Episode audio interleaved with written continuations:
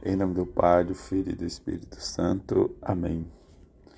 Não desprezei nenhum desses pequeninos.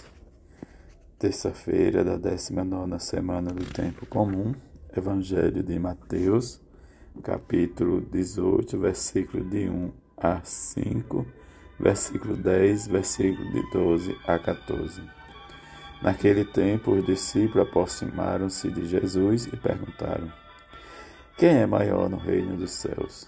Jesus chamou uma criança, colocou-a no meio deles e disse: Em verdade, em verdade vos digo, se não vos converterdes e não vos tornardes como criança, não entrarei no reino dos céus. Quem se faz pequeno como esta criança, esse é maior no reino dos céus. E quem recebe em meu nome uma criança como esta é a mim que recebe. Não desprezei nenhum destes pequeninos, pois eu vos digo que os seus anjos nos céus veem sem cessar a face do meu Pai que está nos céus. Que vos parece? Se o homem tem cem ovelhas e uma delas se perde, não deixa ele as noventa e nove nas montanhas para procurar aquela que se perdeu? Em verdade vos digo, se ele a encontra, ficará mais feliz com ela do que as noventa e nove que não se perderam. Do mesmo modo, o Pai que está nos céus não deseja que se perca nenhum destes pequeninos. Palavra da salvação, glória a vós, Senhor.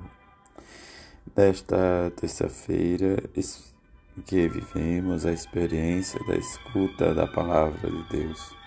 Escuta essa que nos leva a experimentar a aliança que o Senhor fez conosco e que não nos abandona para sempre, mas que nos chama a levantar para nos defender, diz por sua causa, em nome da sua causa.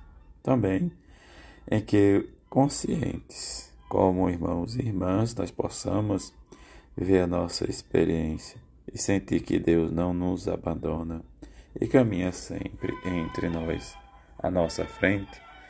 Em cada celebração eucarística, precisamos ter o espírito de gratidão, de amor fraterno. Ser forte e corajoso, pois és tu que introduzirás este povo na terra prometida, diante em que o Senhor vê a peregrinação, em que à frente irás, mais que todas as nações ele destruirá para que, diz Israel, ocupe as terras, em que Josué passará agora diante de ti, como disse o Senhor, diante da morte de Moisés, é que ele vai sempre dizer: ser corajoso, ser forte e ser diante da circunstância que darás, diz a a ela nova posse. E como Jesus nos falou no Evangelho de hoje, em que o que parece o reino dos céus? Diante da pergunta dos discípulos, ele vai responder que o reino do céu é aquele que recebe a ele como uma criança e aquele que ele enviou.